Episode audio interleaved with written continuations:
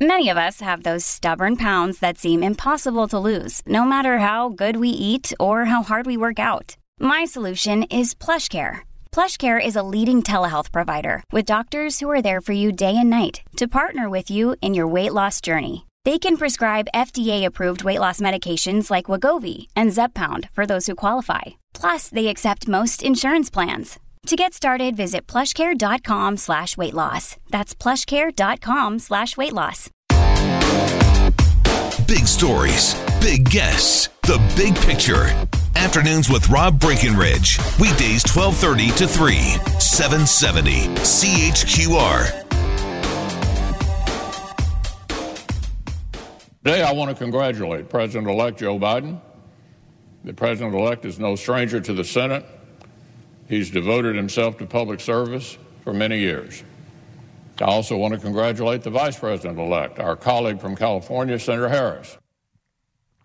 Well, that was, uh, I think, a significant moment today. U.S. Senate Majority Leader Mitch McConnell, who remains for now the Senate Majority Leader, depending what happens with these two Senate races in Georgia, congratulating Joe Biden on winning the presidential election.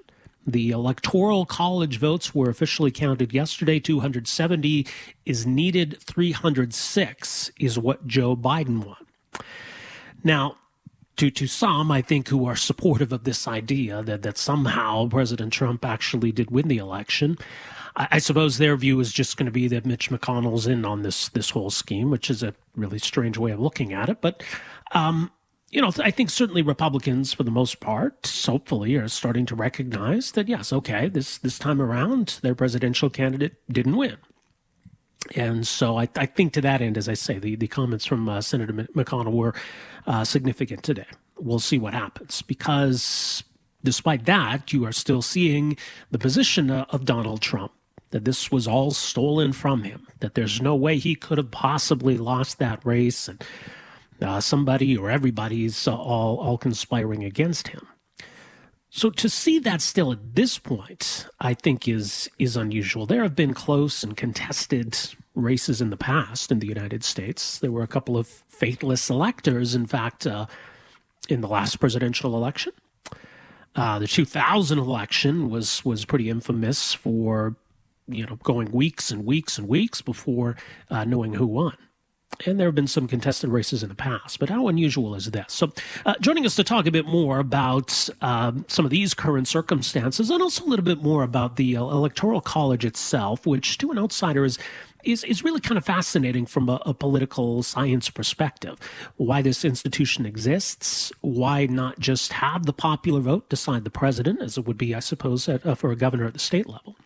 Uh, so, joining us to talk more about some of these issues, very pleased to welcome the program here this afternoon, uh, Alex Keyssar, who is uh, the Matthew W. Stirling Jr. Professor of History and Social Policy at uh, the Harvard Kennedy School. He's author author of the book "Why Do We Still Have the Electoral College?" Professor Keyssar so great to have you with us here this afternoon. Welcome to the program. Uh, thanks for inviting me on. Uh, let's talk about, first of all, this uh, latest iteration uh, of the Electoral College, and the votes were cast yesterday. Um, obviously, the defeated candidates still not prepared to accept those results. From your perspective, how, in a historical context, I guess, unusual is that? Well, I, well, the the meeting of the Electoral College was very unusual in one respect, of course, because uh, a large number of people were paying attention to it, which isn't usually the case. Right, exactly. Um, you know, it was being live streamed on C-SPAN from the different states, and uh, and a lot of people were tuning in. Networks were following it.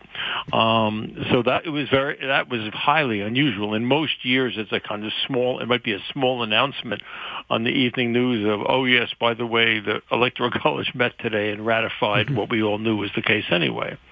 So that's one unusual feature. That the president, uh, one of the candidates, but also that he happens to be the sitting president, is not accepting uh, this outcome and is railing against it and threatening to raise further protests when the votes are counted in January in Congress, that is off the charts unusual.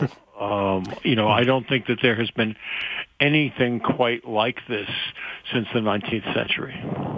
Because there have been legal challenges. There have been recounts. I mean, there, there have been issues in the past, but but nothing nothing quite like this. You say. Right. Well, I mean, the Florida, you know, the election, uh, the 2000 election, the election in Florida, was actually an extraordinary circumstance in that right. the vote in Florida was going to decide the election, and the vote was extraordinarily close. I mean, the the popular vote margin was about 500 votes. Yeah. Um, and you know, stated somewhat differently, the uh, the margin of victory uh, was surely smaller than the margin of error um, in any counting procedure procedure you, you could imagine. So that that was a tough one um, to figure out how you would count and which count you would accept. Um, this isn't tough. Uh, this, this, uh, you know, even in the in the states that were relatively close, um, relatively close meant ten or twenty thousand votes. That's that's a lot of votes. That's you know that's that's not random error or a few people who might have moved out of state at the wrong time. Um, not to mention the fact that the popular vote gap is seven million. Um, so I think that uh, this this is extremely unusual, and to take it to Congress is again something that has not happened really since the since the 19th century. To take it to Congress in a seriously contested way. Um, contest objections to electoral votes in Congress have occurred before in response to faithless electors. Um, and they've been decided one by one, and everybody knew that it was completely inconsequential. It, however, it was decided was not going to affect the election. All right. So the, that that part is set for I think January sixth. Yes, uh, that, right. that what would otherwise be kind of a mere formality is sort of the reading of the electoral electoral college votes before Congress. That that somehow, and this seems very unlikely that that um, that this would be disrupted? What what potentially could happen here? How does this all work?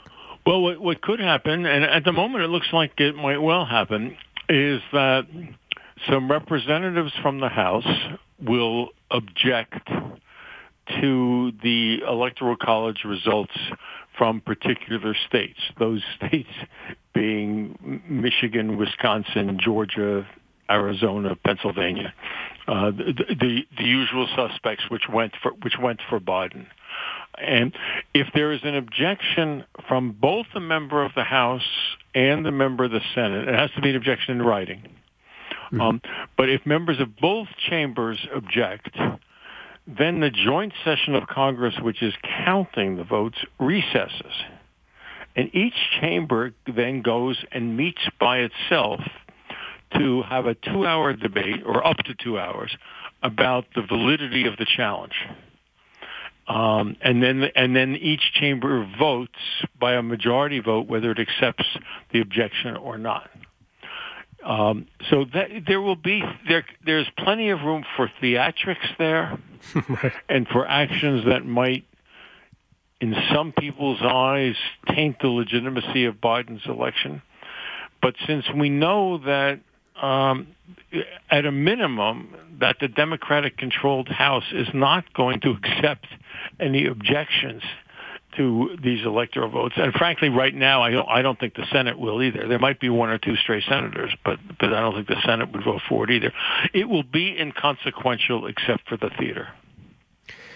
Maybe all of this is is reinforcing the point. I think that that certainly a number of Americans have advanced that that the electoral college is outdated, the electoral college is problematic. That if this were simply just a case of the popular vote, which, as you say, was was really not close at all this time around, a lot of this would be a moot point. Did you do you see this playing into that that conversation? Well, I, I, I think it definitely is playing into the conversation. It's unfortunately playing in in, in some um, in a number of different ways. I think to a lot of people, including people who have not been particularly active in democratic reform movements, small d democratic uh, mm-hmm. reform movements, I think that the shortcomings of the electoral college system are more and more apparent. Um, you know, I th- not only the usual things like we like having a, a quotes wrong winner the person who wins the popular vote doesn't win the electoral vote, which is what happened in 2016, and which came close to happening this year. I mean, you know, if, if what, I, what are the figures that are being tossed about? If 45,000 votes in, in some key states switched, um, Trump would have been reelected even if, even losing the election by seven million votes. Mm-hmm. So that's been an obvious thing. But I think that as we, as we've looked at the procedures unfolding and the ways in which, for example, the possibility of state legislatures challenging uh, slates of electors within their own states and possibly acting to, to choose their own electors. And then we look at this procedure with Congress. It's, you know, the, the, the, the metaphor which has come to my mind is, you know, it's, it's a little bit like, you know, some accident happens. There's a storm and, and suddenly, uh, there's a wall in the basement of your old house which gets blown down and you get to look behind it at the wiring and the plumbing and you realize oh my god you know this stuff is is uh is really falling apart. I think a lot of people are seeing that and i think and democratic activists are of course all the more determined to get rid of the electoral college. Unfortunately i think that much of the Republican Party is concluding, looking at the same numbers, is concluding that the Electoral College uh, adva- still advantages them, and that the only way they may they may have a chance of winning uh, the, a presidential election in coming years is to stick with the Electoral College. So the Republicans, as far as I can see, are digging in their heels.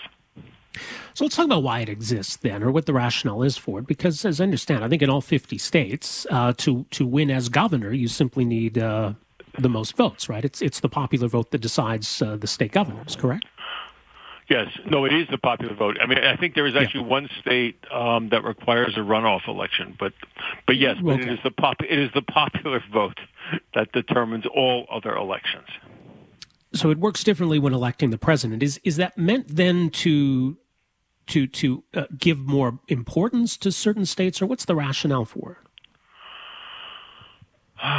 um, the rationale originally was, was was fairly complex. When the framers wrote the Constitution in the late 18th century a completely different political world, which for one thing did not have political parties, um, they were they they really didn't know what to do about choosing a president. It was it was one of the very last things that was decided at the Constitutional Convention in 1787. They went around and around all summer, and they, and they they just could not they could not find a way of agreeing about it. The dominant the dominant frame of thought at the time was that actually was that Congress should choose the president. But then a lot of people you know looked at that and said that's that's really not a good idea because of separation of powers um, and possible corruption. So they were trying to figure out how to do it. There was support for a national popular vote, but not enough support, and there was particularly opposition from the South because if you have a national popular vote system, then the influence of a state depends on how many people you know show up and vote. Pretty logical, pretty simple. Um, and that would have meant that that Southerners would have got no political influence on behalf of their slave populations. Um, and they wanted to get some influence, as they did in Congress.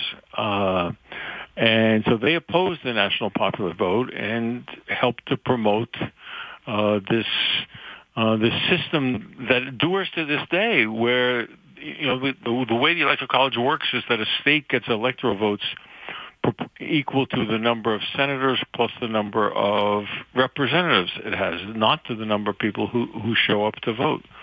Um, so you don't lose, uh, in modern terms, you, a state doesn't lose influence by engaging in voter suppression. Uh, and, and even though there there's some some quirks to all of this, there are a couple of states that do it a little differently. But for the most exactly. part, then right. the the candidate that wins that state is is allocated those electoral college votes. That's right. Maine and Nebraska both adopted district systems. But let me say, you know, speaking here as a historian, in the early years of the United States, um, many states used district systems. Um, it was winner take all is you know, the system that's in use in 48 of our 50 states is not in the Constitution. It was something that evolved out of really hard-nosed political and partisan competition in the first 40 years of the country's existence. And most of the framers who were still alive objected strenuously to it. Um, and Congress came very close to passing a constitutional amendment 200 years ago, uh, almost exactly 200 years ago, um, that would have required states to use dis- district systems in selecting electors. So it may be an awkward question for a historian because I'm asking you to predict the future, but do, you, do you expect that, that things are going to change anytime soon, be it, you know, for, for the 2024 election or, you know, maybe the 2044 election looking longer term? 2024 would be very optimistic. Um, I, I, don't see things changing significantly by then, but one never knows. Um, you know, right now the prospects look less good to me than than they would have looked had had there been diff- a different outcome in the election. For example, if Texas had gone Democratic, I think the Republicans would have seriously started to question the value, the virtues of winner take all. yeah. um, but what you know, but that said, and again, it's you know, it's the historian in me. In 1956 there was a vote on the Senate floor about replacing the Electoral College with a national popular vote, and it got 17 votes, 1956. Uh, 14 years later, it got 58. Um, so I, you know, I, I don't think that people who favor reform should be despairing, but it's going to be it's going to be a tough road. Well, it's a fascinating issue. Uh, we appreciate your insight on all of this, Professor Keyssar. Thanks so much for making some time for us here this afternoon. Uh, thanks for inviting me. All the best. Uh, take care. That is uh, Alex Keyssar. He's a Stirling Professor of History and Social Policy at uh, Harvard Kennedy School. His latest book is called Why Do We Still Have the Electoral College? So there's a fascinating history there. And it is an interesting question. You know, how does a country like the United States go about selecting a president? So it's a little more complex at the national level than it is in, you know, in, in electing governors at the state level. So do you just go to the popular vote? Do you have a system where you still have to win each each state? Do you have the winner take all electoral college votes, or do you divvy it up depending on how close the vote is? Or do you have districts like a couple of states still do? And you know, some of the history of how it all came to be that way, as as he outlined, is pretty interesting.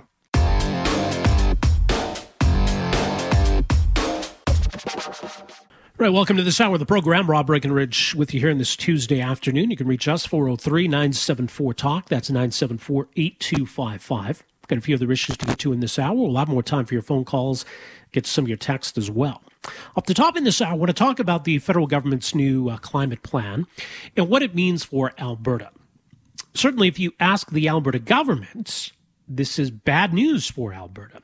Uh, and they've made no secret about their opposition to all of this. In fact, they continue to fight the federal government in court uh, regarding the carbon tax and say, well, look, I guess the Supreme Court can decide whether there's some legitimate uh, jurisdictional issues at hand here. But what about the impact of the policy itself?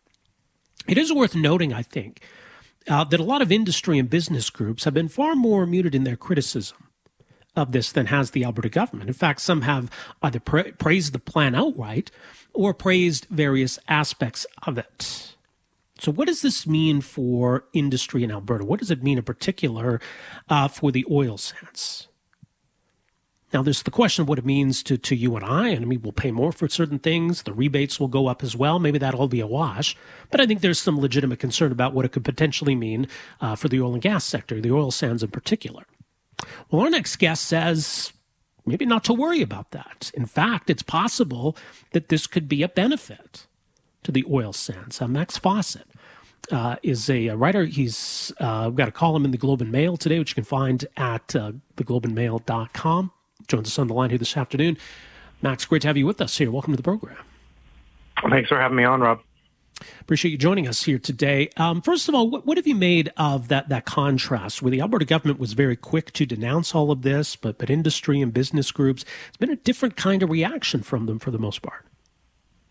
Yeah, this, this has been a recurring theme over the last, I would say, year where there's been a lot of daylight between a government that got elected, you know, in part on on its promise to to make Alberta great again, and, and certainly the oil sands are a big part of that, and the actual companies themselves who are are really kind of being told by their investors and, and by the people uh, they do business with that, that climate change is here to stay and, and they have to respond to it. So, you know, you see the government um, making a political argument here, and it's it's quite frankly their favorite political argument that, that Ottawa is bad uh, and is doing bad things to Alberta.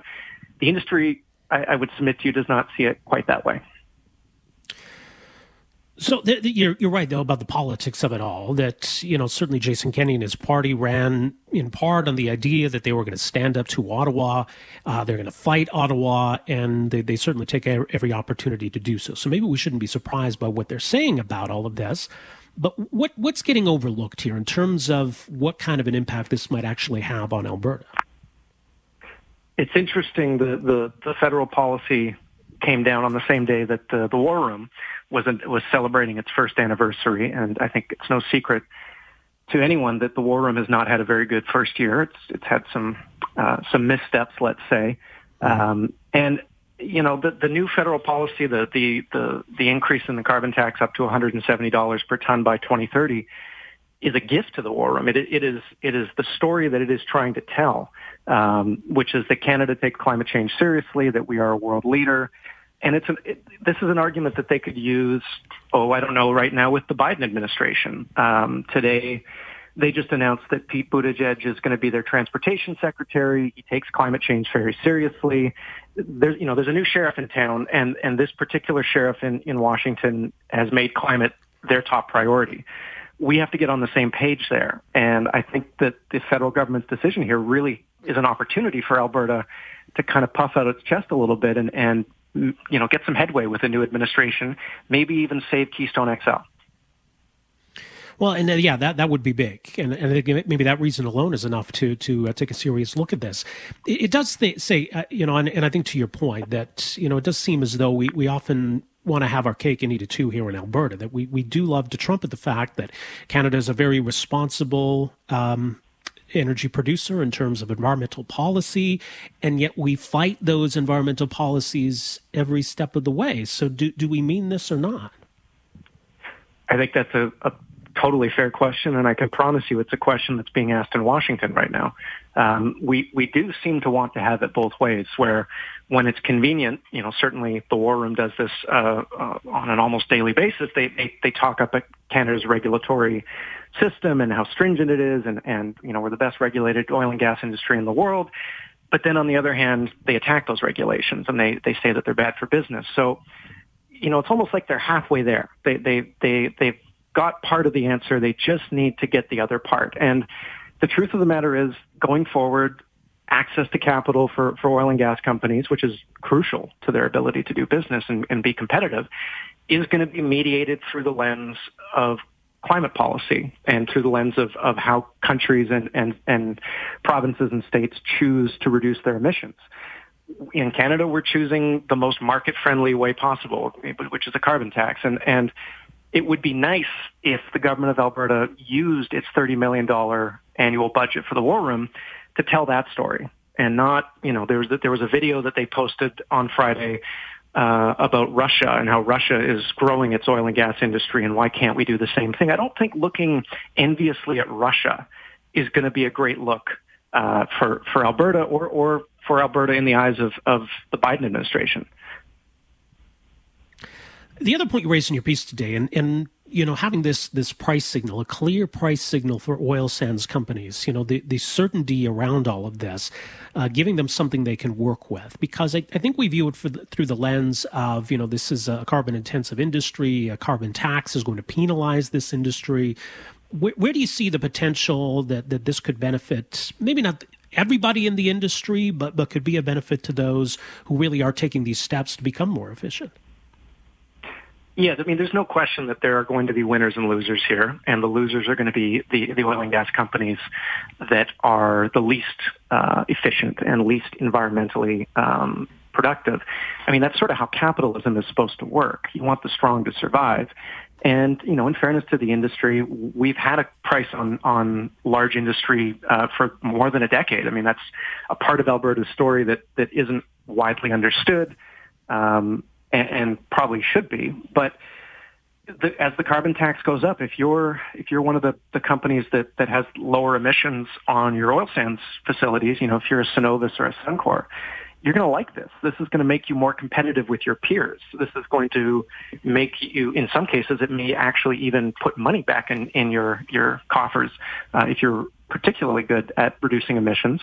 And I think as the world as a whole moves, I think quite aggressively towards uh, reducing emissions and, and using financial markets to, to make that happen, it's kind of like our companies have a head start, right? They, they've gotten the drop on all the other large oil producers in the world when it comes to this, this journey that they're on.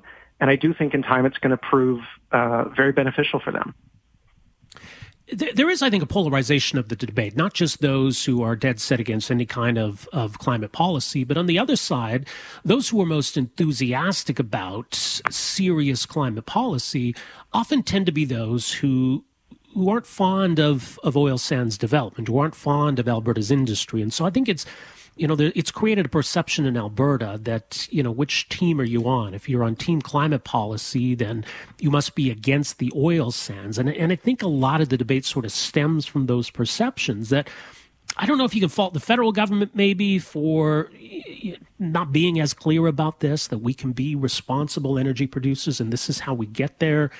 Is, is that a message that, that doesn't have a, a real vocal champion maybe at the moment? Yeah, I mean, I get I get accused a lot uh, on Twitter of being a uh, a champion for the federal government in Alberta, but look, I can admit uh, that they've done a terrible job communicating um, how this policy interacts with Alberta and its oil and gas industry, and they've, they've got, not done a great job of helping tell the story of Alberta's oil and gas industry, which is which is that it is in many respects a leader. Um, so you're right that there is this sort of binary polarization where you're either 100% pro oil sands or you're 100% pro climate. And I would argue that there is a middle ground here that, that we have to occupy. Um, you know, oil and gas production at some point in the future will go will go down. Demand will go down. This is a guaranteed thing that is going to happen.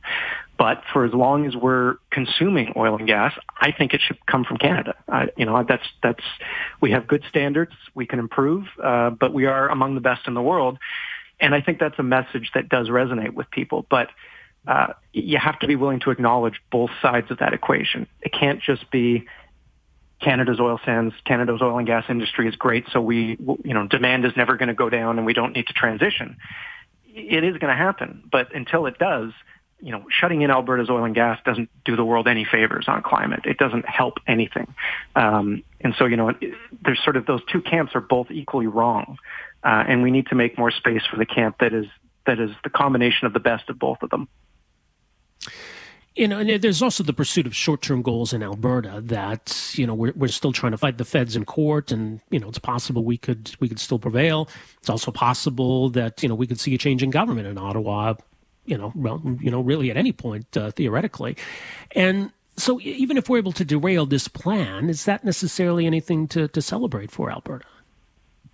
I don't think it would be. I think it would be a loss, actually. What what industry wants right now, what investors want, maybe not industry, but what investors want is they want certainty. They want line of sight. They want to know that if they're investing in a, in a project or in a company, that, that it has a plan uh, to deal with what is one of the biggest business issues of the 21st century.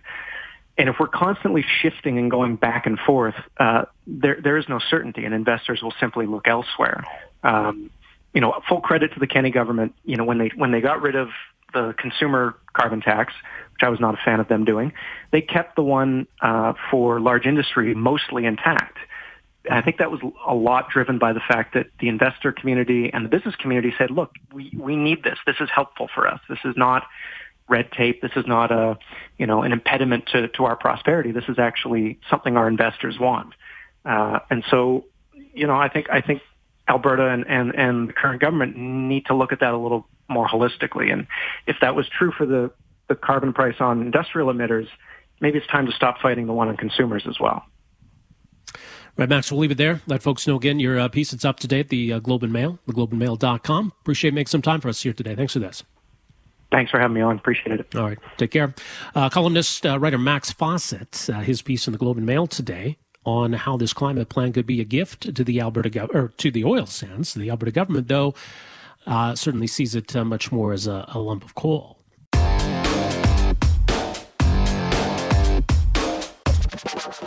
In addition to uh, uh, its approval, its emergency use authorization for the Moderna vaccine, the uh, FDA, uh, the Food and Drug Administration in the United States, has also given emergency authorization approval to the first over the counter at home antigen test for COVID 19. You wouldn't need a prescription, you would be able to perform this test at home. And I think for a long time, you know, a lot of people have been wondering why why don't we have more of this available? Why are we relying more on rapid tests and widely available home based testing uh, to really get a handle on the situation? Because clearly, at the moment, we don't have a, a handle on the situation. Not in Alberta, not in Canada, not in the United States, not in a lot of countries. Uh, so rapid testing is is probably going to be a key between now and whenever we have a widely available vaccine, and probably even for some time after. I think a combination of a good vaccine and, and good testing could really be a, a way of bringing this pandemic uh, to an end. But uh, it, it's an area where I think we really lagged, unfortunately. Part of the problem is Health Canada. They've set the bar pretty high when it comes to sensitivity. And maybe it's a case of, you know, letting perfect be the enemy of the good. It's a really interesting uh, piece this week from the Macdonald Laurier Institute which you can read for yourself at macdonaldlaurier.ca, uh, on why the failure to use rapid testing points to some deeper problems. Uh, joining us uh, to talk more about it is one of the authors uh, of this piece. Uh, Kashif uh, Pirzada is an emergency physician in Toronto, also uh, affiliated with McMaster University and the University of Toronto, also co-chair of the group Masks for Canada. Dr. Pirzada, thank you for joining us here this afternoon. Welcome to the program. Thank you so much. Well, I mentioned that that news today about the uh, emergency use authorization from the FDA for this home-based testing. How, how big a step is that uh, in your view? No, it's really good. I think it reflects a trust in the public that they should be able to use these tests, a trust that I think wasn't there before. I think it's a great tool that we could start using more widely to bring down numbers. What's been the reluctance in Canada when it comes to embracing these kinds of tests and this kind of an approach? I think the issue is is that fundamentally there's just misunderstanding about the nature of these tests and the way our government is sort of divided between different levels. We like to look at the Americans and see, you know, that's a dysfunctional government. Canada's dysfunction comes down to the provincial federal split. You have the regular, you know, Ontario's government has really wanted these tests but things are held up at the federal level uh, who don't they don't think it's a priority. So you've seen this dysfunction. Uh, there's a great pilot being done by a long-term care home in BC, uh, but the the public health authorities don't want to do it because they don't like the test. So it's really that kind of you know four or five level dysfunction that we see in this country, unfortunately. So, what, what's your view on, on why rapid testing is so important and, and how it can potentially be a, a game changer in, in trying to keep this virus under control? I think we're seeing, you know, we all saw all the pictures of people getting vaccinated yesterday. You know, that made made me feel a lot better, made me feel like this pandemic's coming to an end. But really, realistically, most Canadians will get the vaccine in late spring, summer, maybe even late summer, uh, the way things are going. So we still have a lot of time to bring down numbers. I just learned, you know, in one of my neighboring hospitals that we had 10 ICU admits all of a sudden, way more than that hospital could handle. And this kind of story will keep happening. And rapid tests are a very uh, strong tool that we can use to bring down the numbers quickly. And it's already been shown to do that in Europe. Yeah, it's interesting because a lot of European countries are really struggling right now, but uh, Slovakia is an example of a country that, that has really tried to embrace ma- mass testing. And, you know, obviously they, they haven't ended the pandemic by any stretch, but uh, they, they've certainly had some success with that approach, haven't they? Yeah, what they did is they did something really interesting. They, over two weekends in late October, they tested almost everybody in the country, everyone between like 10 and 65. Uh, and they did it twice um, over the of a lockdown period, which all of us are doing anyway over Christmas. So what they did is they found, you know, 1% of their population was infected. They isolated themselves, brought down numbers. They've had, they did another round after that, but unfortunately in the last week or so, they've had an upswing, which means that they're going to probably have to do more waves of this. So this is something you have to keep doing continuously on large numbers of people. You need millions of tests and you need to do it on a large population regularly. Right. I think part of the, the, the concern in Canada is, you know, the idea of people doing tests on their own and, and, you know, can we trust people to do the test properly? Can we trust them to respond accordingly if, if there's a positive result? And then obviously there, there's a loss of control. There's not as much information available to, to health officials. You know, how do we how do we balance all of those concerns that we want to know what's going on, we want to know how many cases we're dealing with, but we also want to give people the tools to to, to deal with this. So one thing is the test should not be used as a tool to sort of, you know, take off your mask and act like things, you know, are back to normal. These tests are, can be, can uh, pick up the test one day. They may not pick up the test the next day. They're not, you know, 100% accurate like the PCR test. So you have to be very careful with that. You can use it basically to pick up stuff that you might not have caught before, but it's definitely not a re- replacement for the PCR. So I think with a lot of education, I think with if we show people that it can be done properly, also if we design programs to do it properly, it could work really well. I mean, do we use it in a targeted way? I mean, you know, we could we could acquire a bunch of these kinds of tests and use them exclusively, say, for example, for you know long-term care or healthcare settings or schools or universities or is this the kind of thing that you know does, does it make sense to have it available in a drugstore and someone can just walk in and, and buy it and use it as they see fit? I think both cases are good. Like we have uh, in my hospital, one postal code produces like 90% of our positive tests. You know, if I had 100,000 of these tests, I would test everyone in that postal code twice or three times over a couple weeks and then just hammer down the pandemic. Individually, like let's say you have a scenario where a family has a caregiver or a family member that goes out, maybe they can test themselves every other day and just pick up when they might get infectious and then they can isolate themselves. So those are different scenarios, but I think more tools in the public's hands are better than what we have right now.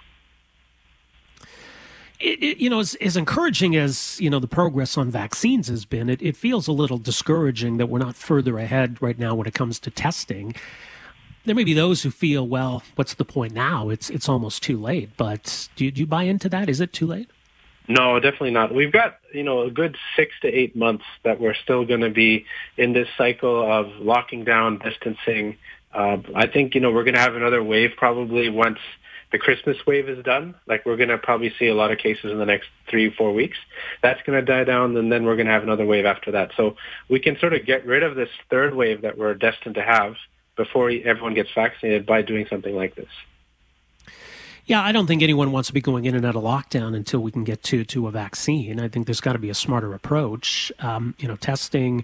There's also the the tracing and, and, isolating side of it that goes with it. But uh, you know, if we can be more targeted, if we can be smarter, if we can have these tools, that's probably one way maybe we can avoid some of these kind of lockdowns, isn't it? Oh, definitely. I think it's an important tool if we bring down numbers enough, uh, we can avoid having to go through this cycle, and it would save a lot of businesses as well. And really, it's something we need to commit to. And the technology is even here in Canada. There's companies, a few companies across Canada who already make really good quality tests. Uh, we just need to scale them up and really commit to it. And I guess part of it falls to Health Canada, right? And and you know maybe the bar is set too high when it comes to to sensitivity on these tests. Do we need the government to take a different approach? I think so. You know, I don't want you know they've got their plates full. Like I don't want to rag on them, but I think you know it's uh, it comes down to like setting priorities. I think if the government clearly communicated that this is something we need to get done, like on a war footing, like we did with the two vaccines that are getting approved, then I think you'd see some action. But you know they they have their plates full as well. Yeah, well, hopefully we'll see some progress on this one. Again, people can read this piece. It's up at uh, macdonaldlaurier.ca.